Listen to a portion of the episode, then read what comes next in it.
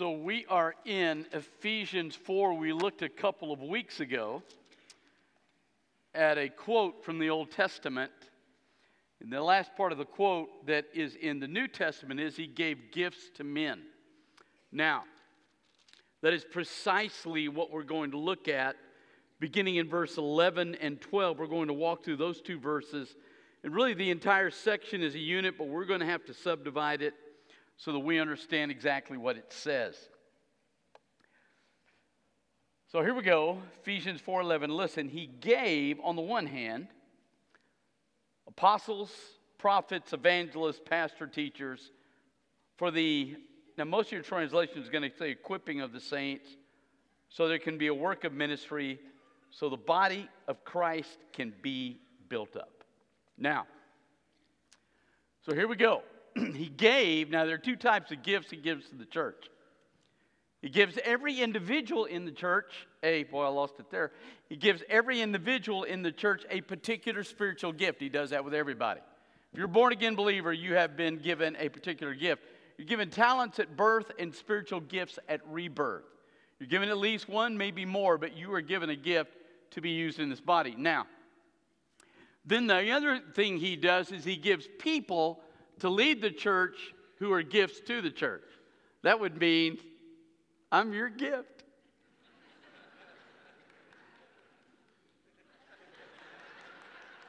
you can uh, you can exchange it. It's not like a Christmas deal. Some of you churches are blessed with different kinds of gifts. So I'm yours, and I'm sorry for that. Now, staff, they're going to be gifts to you. So he gives two types of things. Now, he defines these in unique ways, and I don't think they're exhaustive, but he gives you a couple examples. He says, number one, apostles. You say, well, we're done with those. Well, let me back up for a second there. Now, there are the 12, right? We know that. We know that Judas died, he killed himself. And so Peter, instead of waiting on the Holy Spirit, which Jesus told them to do, Peter being Peter said, We got to replace him, we got to replace him. So they cast lots, got a guy whose name you'd never hear again. And then you have a guy that wrote 13 books in the New Testament who says, I'm an apostle born out of due time. So pretty surely Paul's the 12th. So you have 12 apostles. Like you have 12 tribes, you have 12 apostles. God's worked that situation out. Now, when you read the New Testament, though, that's correct. When you read the New Testament, there are other people called apostles. James, the Lord's brother, is called an apostle. Apostle Barnabas is called an apostle. There are others in the New Testament. It's almost probable they could not have seen Jesus that are called apostles. Now, we do know, so let me walk through this whole thing here. We got plenty of time. We do know that when the 12th man of the apostles died, and that would be John, probably around 95, 96 AD. Paul wrote all his letters in the 50s. So virtually everything's written early except John. John dies. When he dies, he's the last of the 12 that dies. An interesting either coincidence or a divine correlation occurs. You got a ton of miracles in that first century. You find them throughout the New Testament, particularly in the book of Acts. So you got a ton of miracles, but an interesting thing occurs at the end of the first century, you have the New Testament complete inside the church. We know they knew what it was because Peter makes a statement about Paul's letters being scripture. So they knew what it was. They had it intact. They had the 27 books. They weren't determined by a council in the fourth century, they were determined way before that. So they've got that. An interesting thing occurs about that time, and I do not believe in cessationism. I do not believe the gifts are done. I don't believe miracles are over. I don't believe any of that. But the quantity of miracles pretty much dies out when the last apostle dies. As a matter of fact, we know two of his guys, Papias and Polycarp, two of his big guys, never, we have no record of either one of them performing a miracle, and yet they saw John do it. So there is this correlation, and it really makes sense with what Jesus said there was a poor man who died and a rich man who died. Rich man who died went to hell, the poor man went to heaven.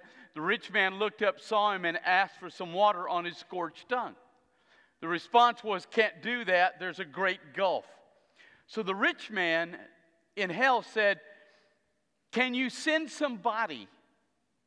Because I have some brothers left down there. Can you send somebody to tell them?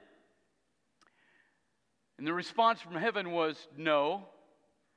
And then this unbelievable statement, to me, one of the top five most profound statements in the entire Word of God. They have Moses and the prophets. If they don't believe those, they will not believe even if someone rose from the dead. So if you don't believe what the scripture says, we can have somebody bust straight from hell into this room. It's not going to affect you one bit if this book doesn't affect you. So the reason you have kind of a diminishing of miraculous gifts with the arrival of the word is Jesus wants people to understand he's created the word to get the truth out into the world. Not through miracles, but through the truth. So there is a moment there now. But I still think,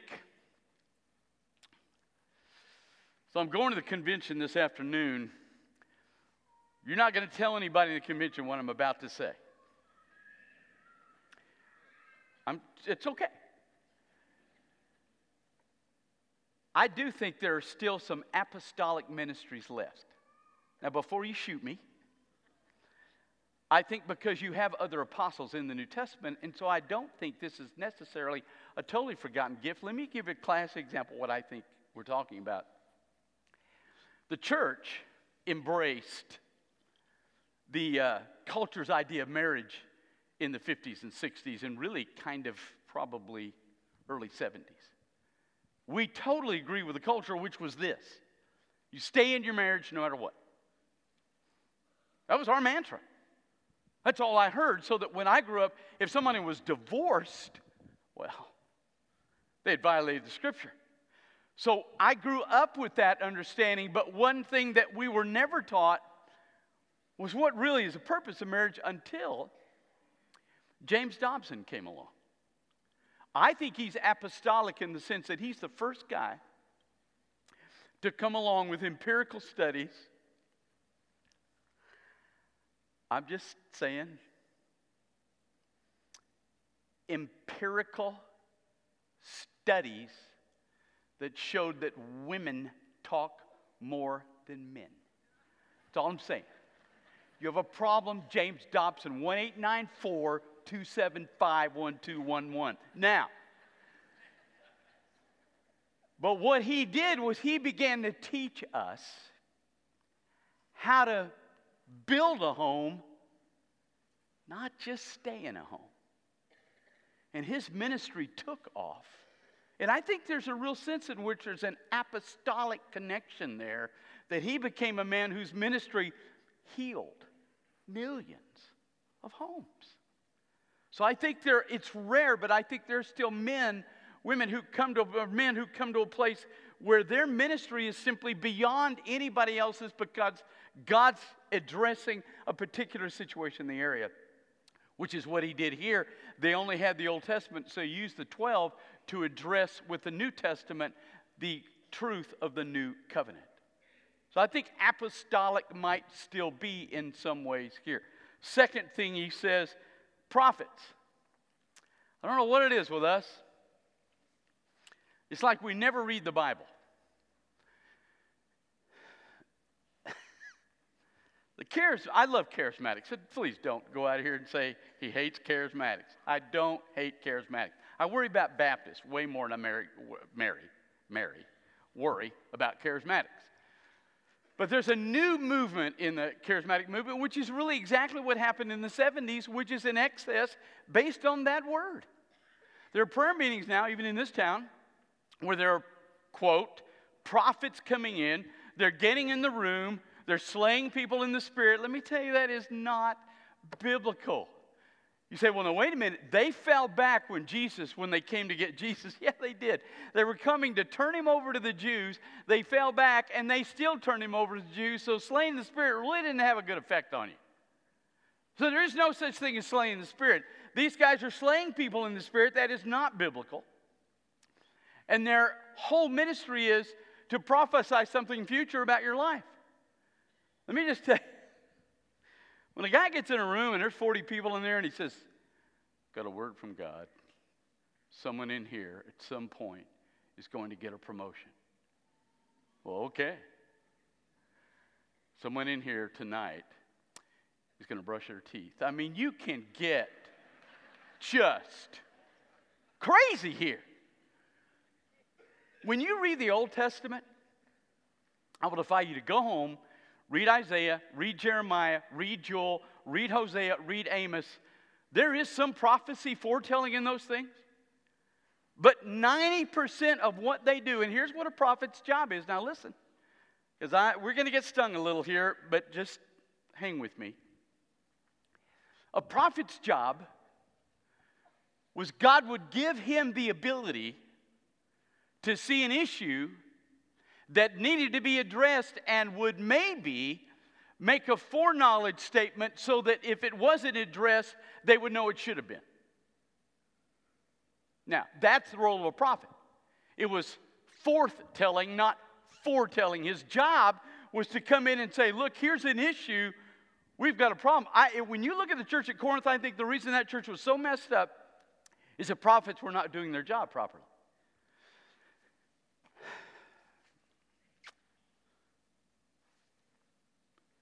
If you if you were a prophet and you had the gift and you're in a church, and again, I'm just, I'm not going to apologize for this. If you're in a church that is a contemporary and a traditional worship service, you violated the second chapter of Ephesians. Because it says that the Jew and the Gentile are bound together through the blood of Jesus Christ.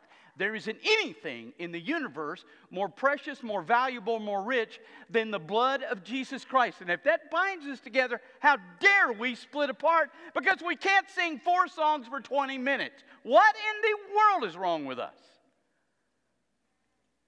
But a prophet's job would be to step into that church and to say, wait a minute. The Bible says God put us together, and if He put Jew and Gentile together, there's no reason old and young can't be together and sing the same stuff about Jesus as long as it's true. Without the prophets, sometimes the churches are not corrected. Job of a prophet is not to tell you whether or not you're going to marry Wilhelmina tomorrow. Job of a prophet is to correct your life in a powerful way. It's a preaching, really, of repentance with instruction. So, second gift he gives to the church are people whose job is kindly to do it, but to step in and go, we shouldn't have two worship services. We should have one because the blood of Jesus binds us together, and we can't split up into contemporary and traditional because it violates that. That's their job. Thirdly, evangelist. oh my. Yeah, I'm embarrassed when I look back. But I did the same thing in my first couple churches. Because I'm all I've known is Southern Baptist tradition, right? So I get out in my first couple churches and I did exactly this. I viewed evangelist as a guy who would travel from church to church and preach and bring revival. Now, the problem is when you come to the Bible, it's not in there. You don't have Timothy going to Antioch and preaching. That's not what you have. An evangelist in the scripture is not a guy that preaches the gospel in a different church and brings revival. No, no, no, no, no. An evangelist in the scripture is a missionary. He's a guy that's able to cross cultural lines and take the gospel into cultures that are not his own. Now, I teach out of the country once or twice a year. And I've learned this much about myself I don't have that calling. Because when I get into these other cultures, I love the people, but I'm just confessing my carnality here. After about six days, I need a cheeseburger. I got to come home. I can't stay there. I'm not a cross cultural guy. I sat at breakfast with a young couple. And so he grew up in this church. He and his wife, they are called to missions. We're financing them 40,000 a year because their ministry is absolutely called by God. We felt that as deacons, and they have this absolute passion across culture. That is the calling of evangelist. It is a missionary, it is not what we've deemed as revivals. And let me just say how silly that is. spring revival and fall revival, right? All Baptist churches had a spring revival and fall revival. So, what we do in the spring, what would we do? We'd set our date for the revival, March 8th through 15th. We'd set our date. We'd have cottage prayer meetings and we'd tell our people, right? Let's pray. So, what were we doing as a church? We were coming to the creator of the universe and saying, Listen, God, we figured out when we need revival. And you need to do something about it March 8th through the 15th. And that's, we're laughing, but that's what we did.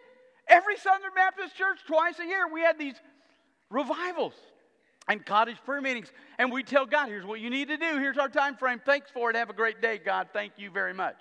That's pretty much what we did. I shouldn't tell the story, but it's a summer attendance, so Peg and I are flying out to the convention today, and a couple years ago we were at the convention. So I, I didn't know any church in town where we were. I saw I went down to the Cosby Conference of Southern Baptist Evangelists. And I went down there and I sat in the back. And this guy gets up and starts preaching. And he starts blistering men like me. Started blistering us saying, these guys are ungodly and unholy and don't believe the scripture who do not let us come in and preach revival. Evangelist is not what we deemed it to be. It is not the goofiness that we created. It is a person called by God to step out of his arena and bring the gospel in a culture no one else would be comfortable with, but God has given him the ability to do that. That's the third thing. Fourth thing, you're going to have to trust me on this. It's not two distinct things, pastors and teachers. The Greek is extremely expressive. The Greek has a particular grammar rule, and it's employed here that the shepherd and the teacher are the same thing. So you have apostles, evangelists, prophets, and then shepherds, teachers. There's this combo. It's uh, one position that holds two ideas. So if you've got a guy that can't shepherd people but can teach, he's not called here. If you got a guy that can teach but can't shepherd, he's not called here. So when a funeral occurs and I do it, I've got to be able to do two things.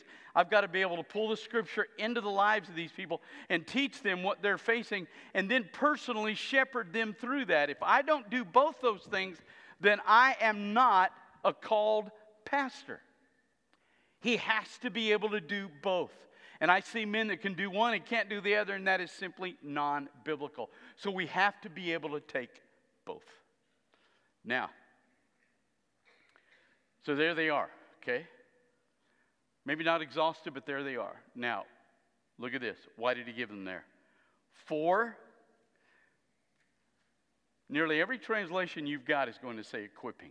Does anybody have any other translation, by the way, for the equipping of the saints? Anybody have any other translation? I'm sorry? Prepare? Oh, that's really better. Anything else?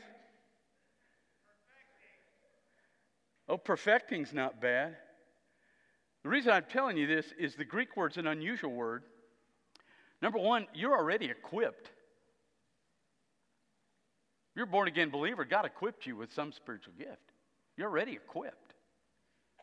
The Greek word here was a used word throughout the New Testament. It was used in the first century. If you had a fishing net and had a hole in it, you would pull the net up and you would katartizo the hole, the Greek word here. You would fix, you would mend the hole.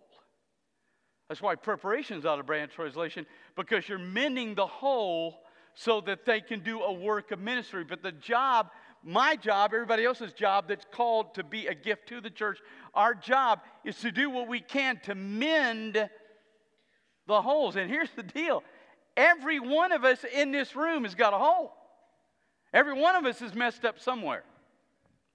The church is not a cathedral, it is a hospital full of people that need to be mended. We have all got issues. And let's be clear here the people outside these doors can't do that. I don't care how much psychology they've got, I don't care how much sociology, I don't care how smart they are. People cannot be mended outside of Jesus Christ. Let me tell you why. If you go to a secular establishment today of schooling, they will tell you two things that are totally contradictory.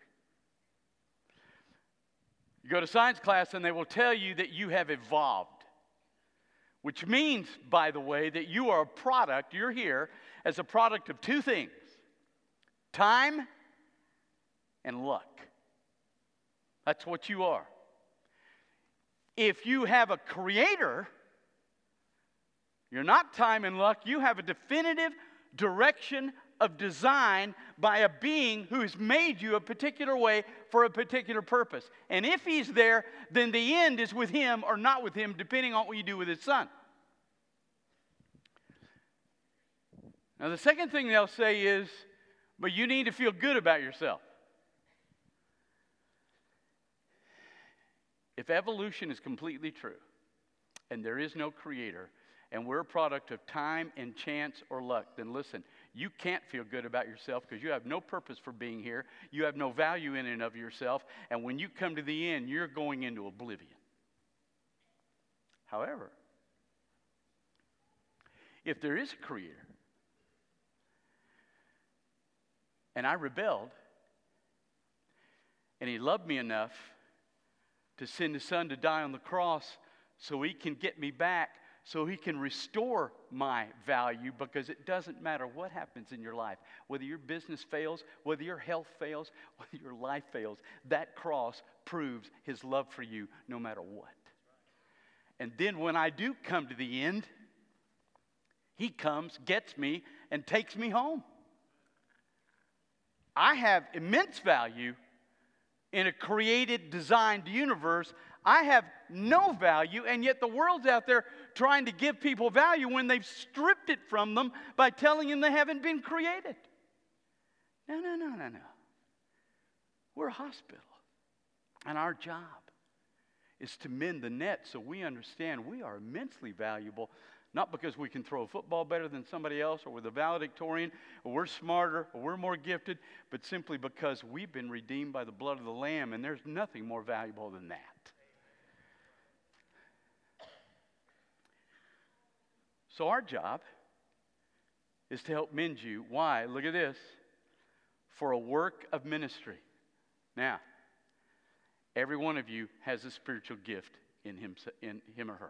Every one of you, man, woman, child that's born again, has a spiritual gift. Your job is to use that in ministry. Our job is to mend you in a way that you're capable of stepping out in that ministry.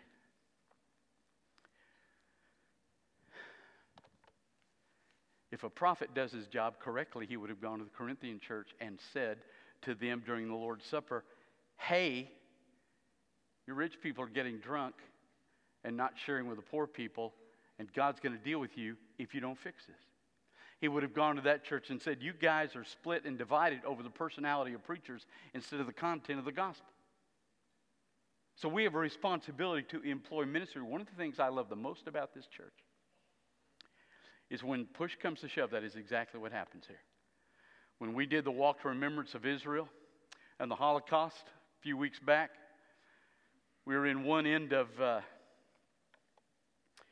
Reed, and uh, he said, Those of you from Central Baptist, we appreciate you being here. Three fourths of the crowd was from Central Because one thing I love about this I saw it at sports camp this week. We had to turn away volunteers. One thing I love about this church, when there is seen a need for ministry, we do it, and that is exactly what your call is. So let me just tell you. Now, I will excuse one group. We have some moms who literally have four kids under the age of five. You have your ministry right there. You have no time to pray. You have no time to read the Bible. You have no time to breathe. You're checked out, and we are glorious with that. So sometimes there are times when you don't do that. I remember I had a couple come to me several years ago and visited the church and sat down, and I knew them. I knew the pastor, I knew they went to another church, and they said, Look, we've had an issue in our church. We just want to come. We, we don't want to get involved. We don't want to do ministry. We just want to heal for a little bit. I said, Listen, that's perfectly fine. You come in here, you sit down, you relax, you heal. Because I just, and you can go back to that church in a few months, just heal. There are times. I get that. But on the whole, for most of us, whatever gift we have, if you're not using it in this body, you are failing to achieve its purpose in your life. Why do we do that? Preparation of the saints for work of ministry. Look at this. For the edification or the building up of the body of Christ. Now, listen, last thing. If I do my job well, and the staff does their job well, then you should step out with your gift, use it in ministry, and the end of your ministry will be that this church, the body of Christ, becomes, now listen, listen, becomes your identity. Nothing else. Your identity is rooted in being part of the body of Christ. Nothing else.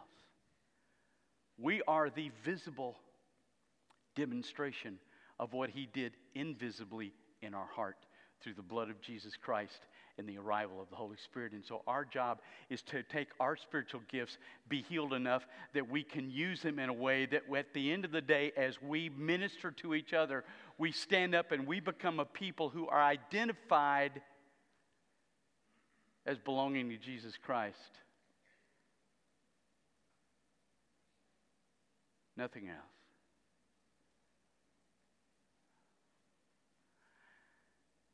Been in College Station for 32 years. I love being here.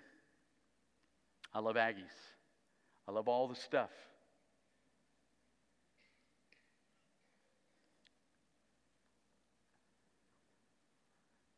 But if people know you more as an Aggie than as a Christian,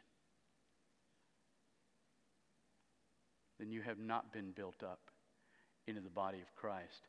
And that is the purpose of all this, so that we will demonstrate to the world who Jesus Christ is. Father, thank you for your blood, your son's blood on the cross, your choice. As a result of that, the arrival of the Holy Spirit in our lives, Father, thank you for what you've done and Thank you for the people in this room that weekly live out their ministry and their gifts. And Father, let us become a church whose identity is not in Aggie land, but in the heartbeat of Jesus. Drive that to where we are. In his name, I ask that. Heads bowed your eyes closed. Staff and I are here at the front. If you've never met Jesus, we'd be glad to share with you how to do that. We don't care about your money. We don't care about whether or not you get on a membership card. But we will share with you how to find Christ. God's calling you to be a part of this fellowship, and we're going to ask you to respond to that. And as the Holy Spirit speaks to your heart this morning, you come.